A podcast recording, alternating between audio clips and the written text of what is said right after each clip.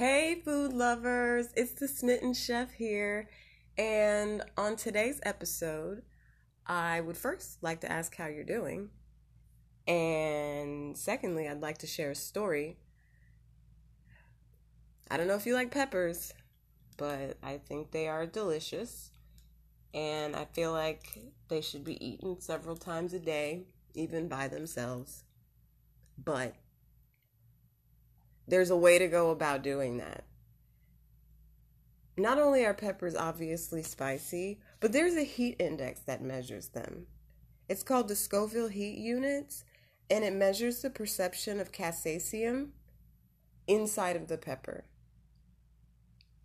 It ranges from zero to like over 300,000. It goes super high up.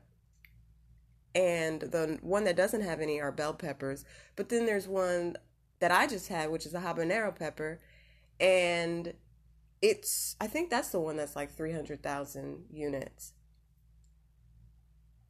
It is always recommended to use gloves when you are cutting peppers. And I'm here to tell you that you should follow that rule. Because even after, well, if you don't, even after you wash your hands. For some reason, like the hotter the pepper or the higher the units, I feel like it seeps into your skin and it never goes away.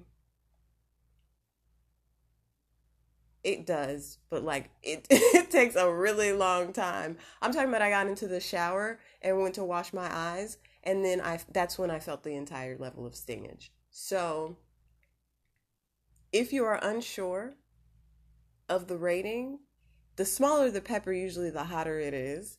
So take note of that. But when in doubt, just put the gloves on. Please.